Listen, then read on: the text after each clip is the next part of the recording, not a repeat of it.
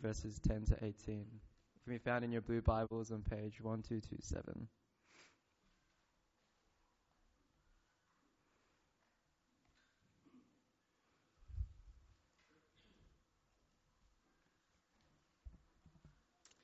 This is how we know who the children of God are and who the children of the devil are. Anyone who does not do what is right is not a child of God, nor is anyone who does not love his brother. This is the message you heard from the beginning. We should love one another. Do not be like Cain, who belonged to the evil one and murdered his brother. And why did he murder him? Because his own actions were evil and his brothers were righteous. Do not be surprised, my brothers, if the world hates you. We know that we have passed from death to life because we love our brothers.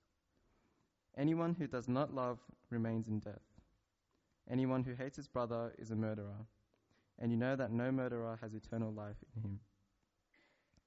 This is how we know what love is. Jesus Christ laid down his life for us, and we ought to lay down our lives for our brothers. If anyone has material possessions and sees his brother in need, but has no pity on him, how can the love of God be in him? Dear children, let us not love with words or tongue, but with actions and in truth.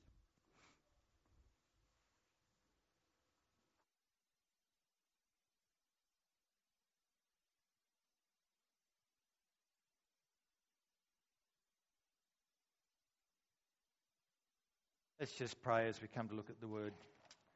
Father, give me true words. Help people have discerning minds. And yet, Lord, give us all soft hearts by your Spirit to hear your word and to obey. We ask in Jesus' name. Amen. Well, we know two families. Uh, they both live in Maroubra. Actually, the story I'm telling you is uh, their kids are about our age, so just go back about 10 years and the story will make a lot more sense. One family has three boys. They live down near the beach. These boys love to go surfing. They love to ride skateboards. They love sport. They love rambling around the rocks and jumping in a Mahon pool just below their house. The other family has two girls. They live up near the junction. The girls love playing the piano uh, or the flute. They enjoy, they, they study a lot. They like shopping with their friends maybe going to Oliver Brown, having a hot chocolate. If you saw one of the boys playing the cello, you'd go, What? If you saw one of the girls down at Maroubra Beach with a bikini and a surfboard under her arm, you'd say, Whoa! It just doesn't fit, it's incongruous. Like, they can do that. The girls could go to the beach and go surfing, and the boys could play the cello, but it just doesn't quite fit with what you know of their families. They're different families. We're in a series in John's letter, first letter. And this part we're looking at in the middle, where I'm titling Children of God, because that's the big emphasis of this section. That's what you are if you're a believer. You're a child of God. You've been given new birth into a new family through faith in Jesus, the sinless one, who has cleansed you from sin. And so you're supposed to show the family likeness, the characteristics. Therefore, as John says, children of God must not continue in sin because it's incongruous. It just, what? It doesn't fit. In fact, if you look at verse 10, the first verse in our reading, this is how we know who the children of God are and who the children of the devil are. Anyone who does not do what is right is not a child of God, nor is anyone who does not love his brother. So there's two families here. There are the children of God, and there are the children of the devil. One family is made righteous by being united with Jesus Christ in his righteousness. The other family is unrighteous. They are children of the devil under his power in his slavery. Two families. And now both these family members can act the other way. The children of the devil can be righteous in some acts. The children of God can be unrighteous in some, but it just it, it doesn't fit. It's incongruous. when you see that. And you should be able to look at their lives and you should be able to see the difference. Now, in his letter, John equates, virtually equates righteousness with love. He says twice, God is love. God is righteous, God is love. In five, five brief chapters, the word love appears almost 50 times. And the passage we're looking at today is the second time the topic of love is addressed specifically.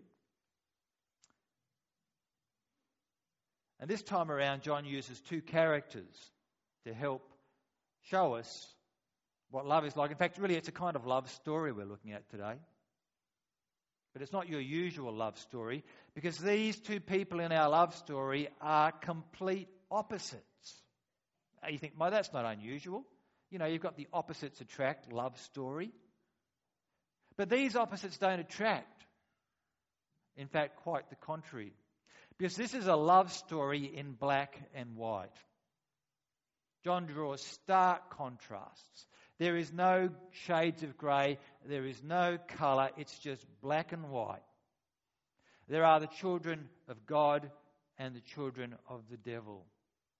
There is love and there is hatred. There is life and there is death. There is self sacrifice and there is murder. There is light and darkness. There is black and white. John says there in verse 11, This is the message you heard from the beginning. We should love one another. Throughout John's letter, if you've been keeping up with it at all, if you go and read it again, you'll discover that what we have heard from the beginning is a really important matter. It's a big issue because it would seem that within the churches that John is writing to, teachers have arisen. Teachers within the church have come up and they're offering a better way to know God. A spiritual way, like a really truly spiritual way, where they have secret knowledge or special techniques that you can follow, which will get you really, really, really into the middle of the throne room of the spiritual truths. They can shine the light and reveal everything that you need to know. And the message of salvation that the people first heard from the apostles that Jesus is Lord, come in the flesh, the Messiah, well, that's being challenged. So as John writes this letter, he keeps telling them, This is the message you heard at the beginning.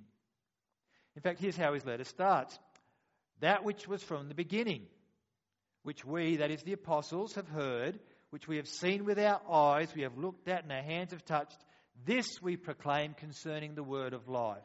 The life appeared, we have seen it, and we testify it, and we proclaim to you the eternal life which was with the Father and has appeared to us. The message about Jesus, which John says, I saw him. I was there.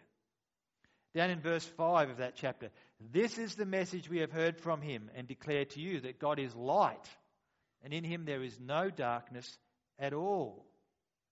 Verse 7 And if we walk in the light as he is in the light, we have fellowship with one another, and the blood of Jesus, his Son, purifies us from all sin. This is the message about Jesus who died for our sins from the beginning. Again in chapter 2, verse 7. Dear friends, I am not writing you a new command, but an old one which you have had since the beginning. This old command is the message you have heard. Stick with the message of Jesus, not what these new teachers are saying. And then, after warning them about Antichrist, who will come and that deny that Jesus is the Messiah, come in the flesh, John writes in chapter 2, verse 24 See that what you have heard from the beginning remains in you if it does, you will also will remain in the Son and in the Father, and this is what he has promised us, even eternal life. So this is important stuff.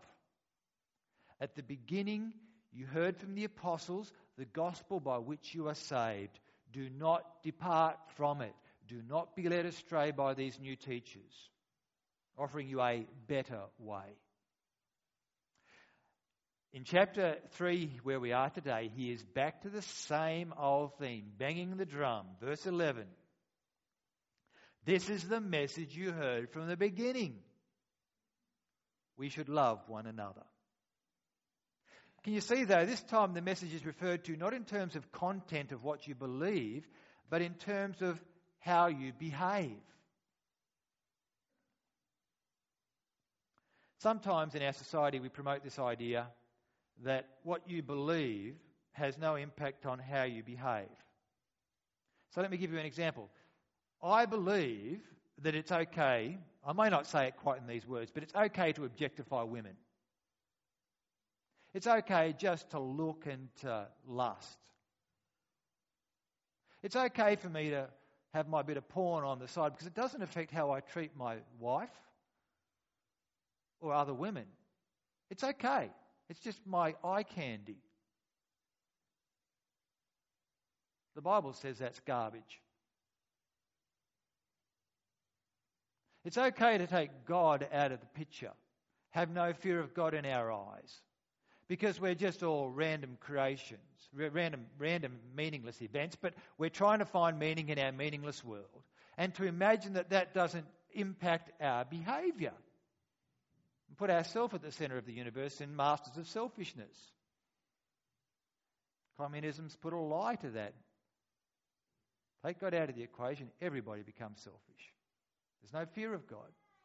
You cannot separate what you believe from how you behave. In fact, fundamentally, what you believe to be true is what will impact your behavior.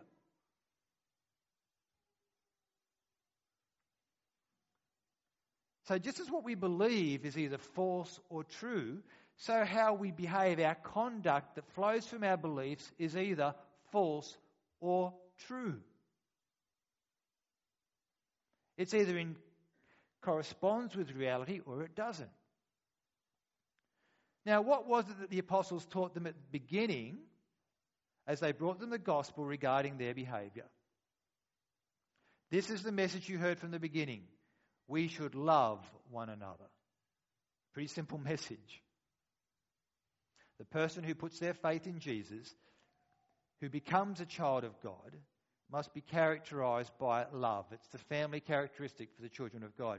In, New, in the New Testament, love is the preeminent Christian virtue. It's the first fruit of the Spirit. It's the greatest of the three abiding graces faith, hope, love, and the greatest of these is love. It's the sum of the greatest command. But what is it? What is love?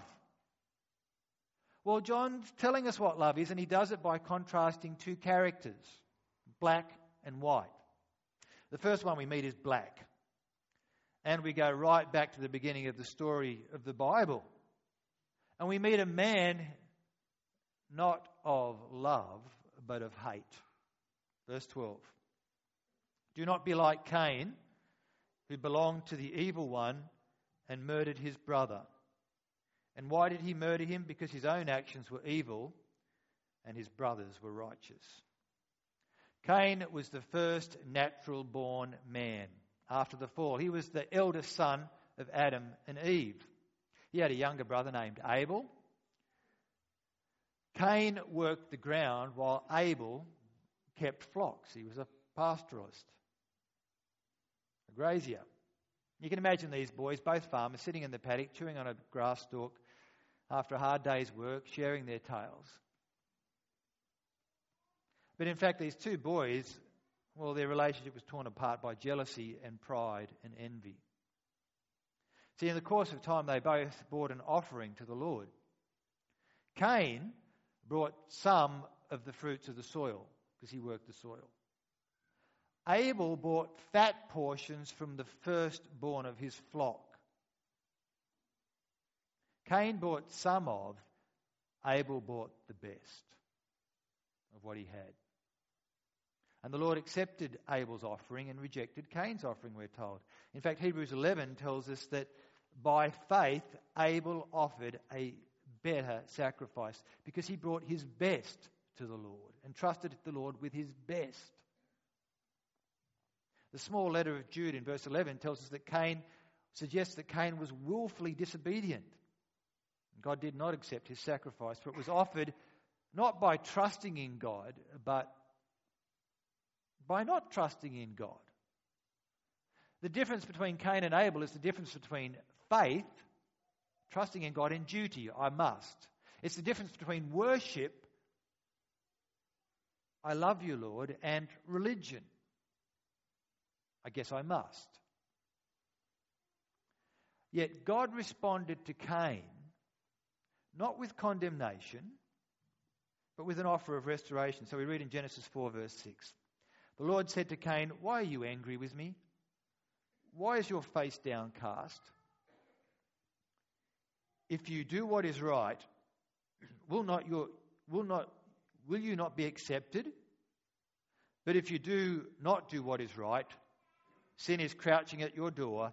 It desires to have you, but you must master it. How did Cain respond to that offer? Cain responded with sin. He rejected God. He resented God. He resented the offer of restoration. How dare you prefer his to mine? He resented God's rule, God's demand. So rather than seeking to master the sin that was crouching at his door, he gave way to it. He became, chose to become subject to sin, a child of the devil. He didn't just ignore God and get on with his life, nor was he just angry with God. Cain actively opposed the Lord. His anger and hatred for God was soon directed towards anger and hatred to those who obey God.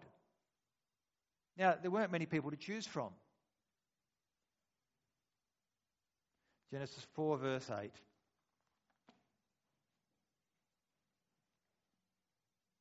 Now Cain said to his brother Abel, Let's go out to the field. And while they were in the field, Cain attacked his brother Abel and killed him. Cain's hatred and resentment and rebellion against God was directed against Cain simply because he had been faithful and his offering had been accepted by God. And so it's been since the beginning. Those who reject God oppose those who seek to obey him and worship him. Cain didn't murder his brother Abel because he did, any, he did anything to offend him. Abel was killed because his righteousness stood out, like black and white in contrast to Cain's self serving nature. And Cain, well, he is the prototype of the world. In many ways, he is our Father. He is like us, opposed to God in sin, wanting to go our own way, resenting God's rule. Let me give you another example from the life of Jesus. Again, two families. It's from John chapter 8. There's a debate between Jesus and Jews who were following him, who were wanting to get out of him because he was a great miracle worker, benefit from his ministry. They believed because they were Abraham's descendants that they were righteous, because they were Jews, they were righteous. And Jesus, however, told them otherwise. In chapter 8, verse 37,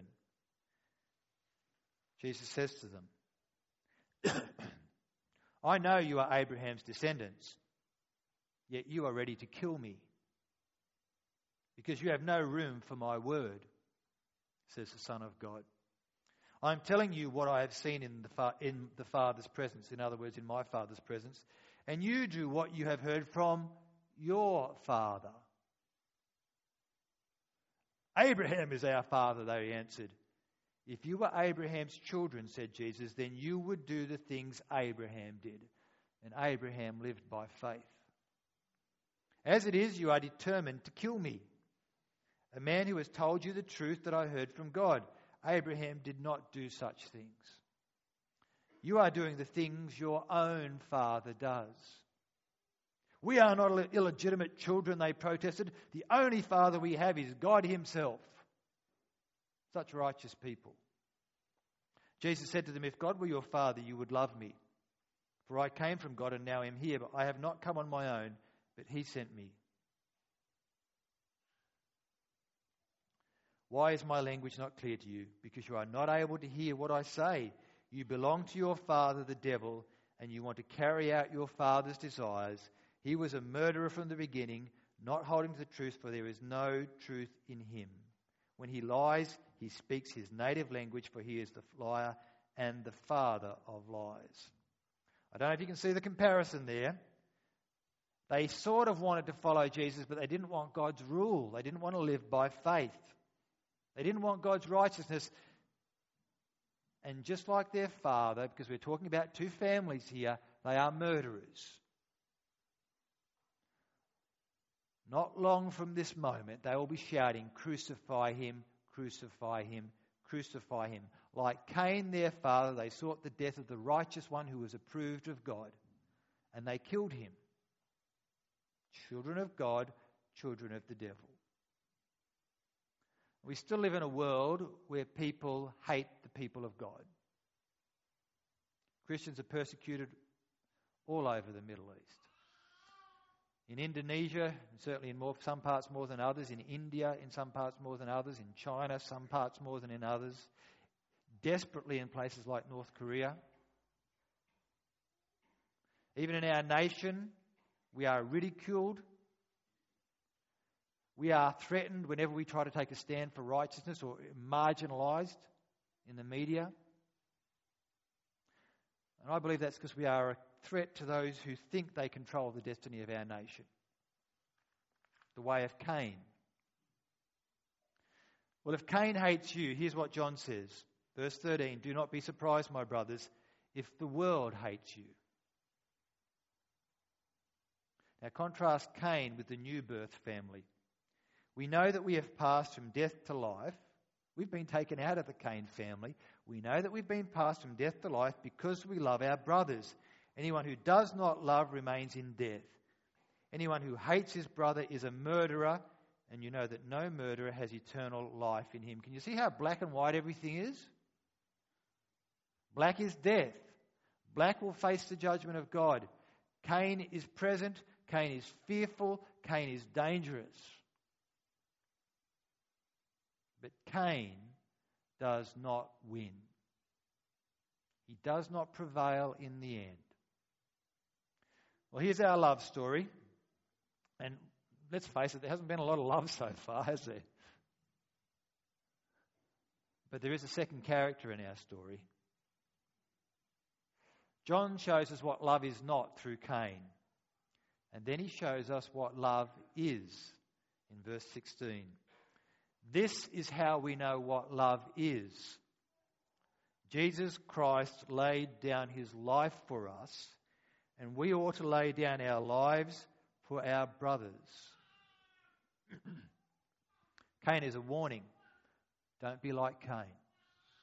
Jesus is a light that shines the path and says, Follow me, live my way. Jesus is white. And this is the ultimate love story. Jesus Christ laid down his life so that we might live as children of God. He did it for us in love. So then, why? you might be thinking this, you may not, but I'm going to. Sorry, why, why, why, why call this a love story in black and white? Wouldn't it be better to say this is a love story in white and a hate story in black? Well, here is the wonder of the message, the wonder of Jesus. It is a love story in black and white because we are by nature rebels. We follow in the footsteps of Cain. We are black. Yet Jesus loved us. He loved you. He loved you so much that he gave his life so that you might be reconciled with God the Father, a child of God. The loved filled, lovely one gave himself for the hate filled, sin stained, unlovely ones who crucified him. He who loved with infinite love gave himself for those who knew nothing of love but were children of the devil. Jesus' love is a love of stark contrast because the white is so white when the darkness is so deep. Hatred, that is, Cain seeks the other person's harm even to the point of taking life. That's what we did to Jesus. Love seeks the other person's good, even to the point of surrendering one's own life. Can you see the love story of Cain and Christ is a love story in black and white? Where the white loved even the black to bring the black into white. Completely undeserved. So if you've been called from black to white, how much must that change how you live? We, it says, ought to lay down our lives for our brothers. Jesus' love needs to flow through us. The essence of love is self sacrifice. We've just had Anzac Day, 100 years since the Gallipoli landing. Now, war is complex, but as Daniel's already said, the great thing about Anzac Day is remember sacrifice. People giving themselves for others, for what they felt was a good cause. So please don't tell me you love someone unless it involves a measure of sacrifice. Oh, this person makes me feel so good. I feel I love Justin Bieber. I love that person. Don't tell me about it if all you're getting something in return and it makes you feel good.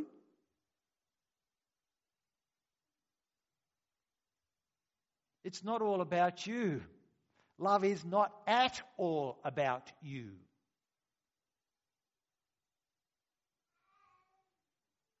So, who have you laid down your life for lately?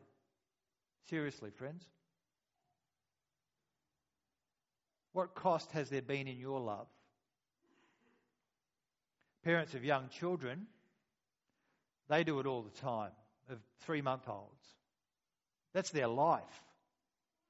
And you say, Oh, I'm so tired, oh, I'm so tired, let's need sleep. Oh, because they hate getting up in the middle of the night selflessly. But it's love, it's pure love. It gets a lot harder when you're married, though, doesn't it? Because don't I want something in return? Now, I deserve a bit back. Because this is not a three month old child anymore.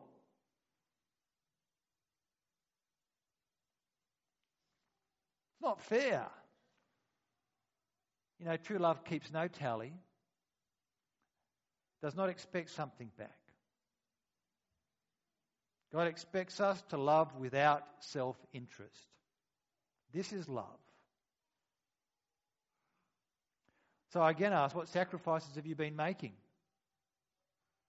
Of finances, of time, of comfort. It's not easy to love when it impacts our bank accounts, is it? Or our diary. Changes how we think about love, but it should be normal. But you know, today I want to challenge you about something far greater that you should consider sacrificing. Something that is, I suspect, I know, something that is far more precious to you than your money or your time or your comfort. It's the one thing Cain was not prepared to sacrifice and offer to God. That is, will you sacrifice your pride in love for others? Okay, let's run some relationships through our head like a slot machine. Not long before it stops, is it?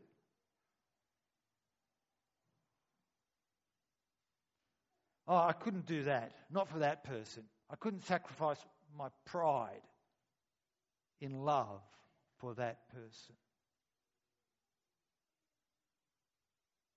If anyone had reason to be proud, it was our Lord. He could do anything. he had everything he needed. He was King of Kings, Lord of Lords, and yet he gave his life as we spat in his face. How's that for humility? He humbled himself even to the point of death, even death on a cross. That is white. That is love. And I hope you're confronted. And what are you sacrificing your pride for? What do you need to sacrifice your pride for?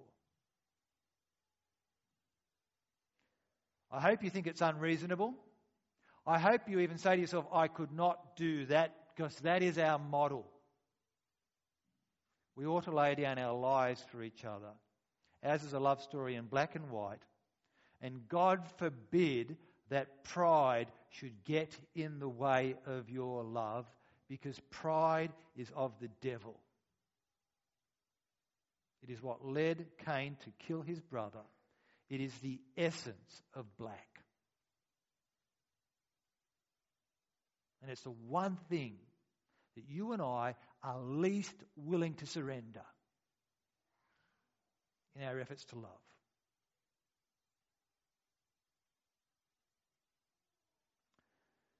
You may well have great fantasies, like I do, of how you could lay down your life for bro- your brother. You know, if I was at Gallipoli, throw myself on that grenade. If I was on the Titanic, you hop in the lifeboat first. The things I'd do for my family. It's easy to imagine such, such acts of self sacrifice, but they are very rarely tested, at least in our world, our country, our country. Instead, we are probably com- content to commend the love and sacrifices that we make. You know, I give to World Vision every year. I get up at night for the kids, and she doesn't get up. I visit my crotchety aunt at least every six months. It's not easy. I hate it. Now, that is love. I agree, all those things are love. But before you get too self congratulatory, compare it to the love of Jesus. The love displayed on the cross was not something to assuage guilt. The love of the cross actively transformed everything. And our love must not be token gestures in remarkable situations. It must be transformational and expressed each and every day when we don't keep tally. Keep me in your will, Aunt Mildred, because I visited you last month.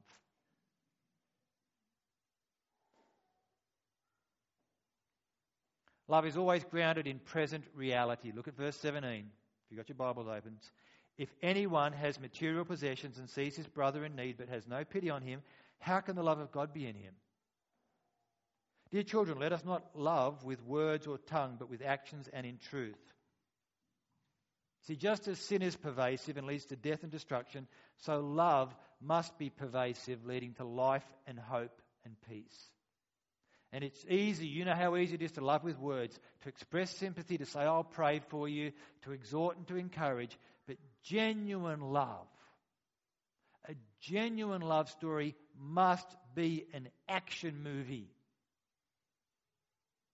It's not enough to say, oh, I'm a bit lost and you're a bit lost and we like each other and we talk and troubles happen, but we get together anyway. What a beautiful love story. No, no, no. There's got to be action. Because love is not sentiment, it's not talk, it is deed.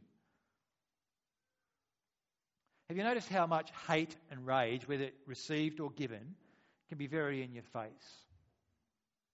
You know the object of your hate and your rage, and you want to do something about it, and so you plot and you plan.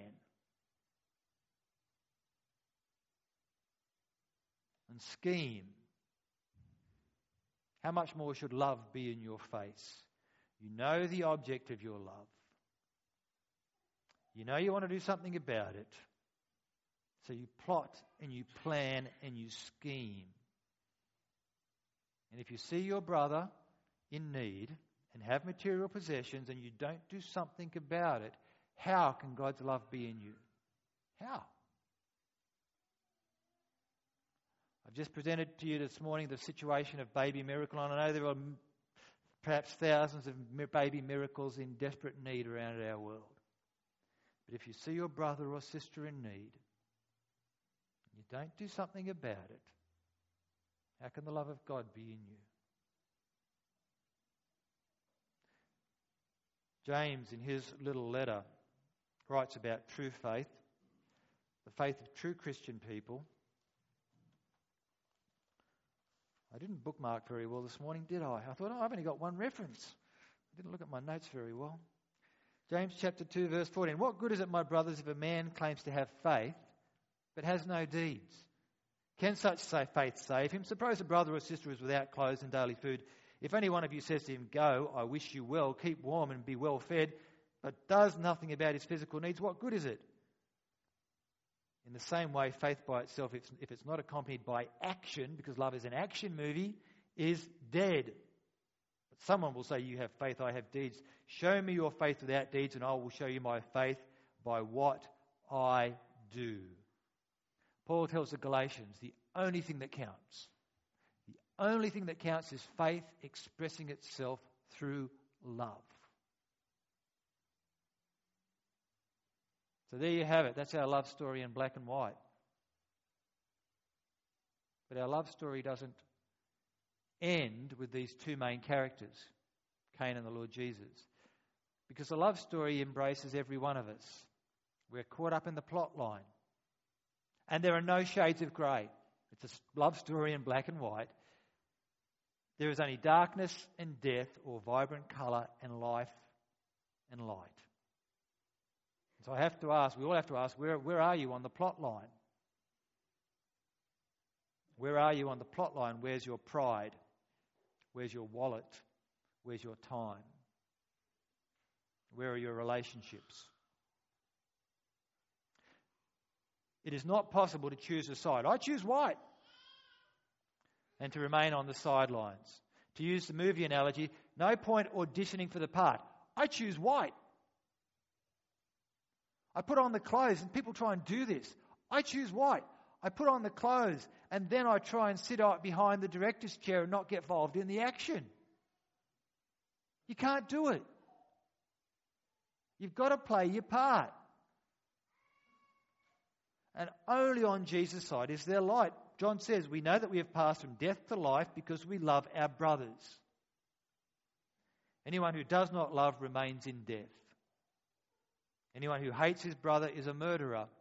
And you know that no murderer has eternal life in him. You need to play your part, it's not negotiable. You must be out there sacrificing your pride, sacrificing your finances, your time, and your energy with no concern for self interest to serve others and to give. And if you choose the part of Cain, you choose hatred and death and pain. It's got nothing to recommend it. And it should not be evident amongst God's people. It's totally incongruous. Love must characterize God's children. It must characterize our church if we have any shred of insincerity. The point is obvious. Verse 11 this is the message you heard from the beginning. We should love one another. Have you heard John's message? The apostolic message of the gospel. This is the message we heard from the beginning. We must love one another. Verse 14 We know that we have passed from death to life because we love our brothers. Anyone who does not love remains in death. This is the message we heard from the beginning. This is the apostolic word. It's the message for our church. It's a message for you and your relationships. It's a message for me and my relationships. Put off pride, lay aside hatred, sacrifice for others, and love as Jesus loved. Let me pray.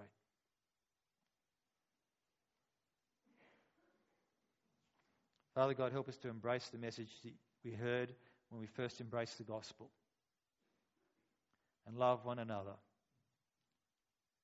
We ask in Jesus' name. Amen.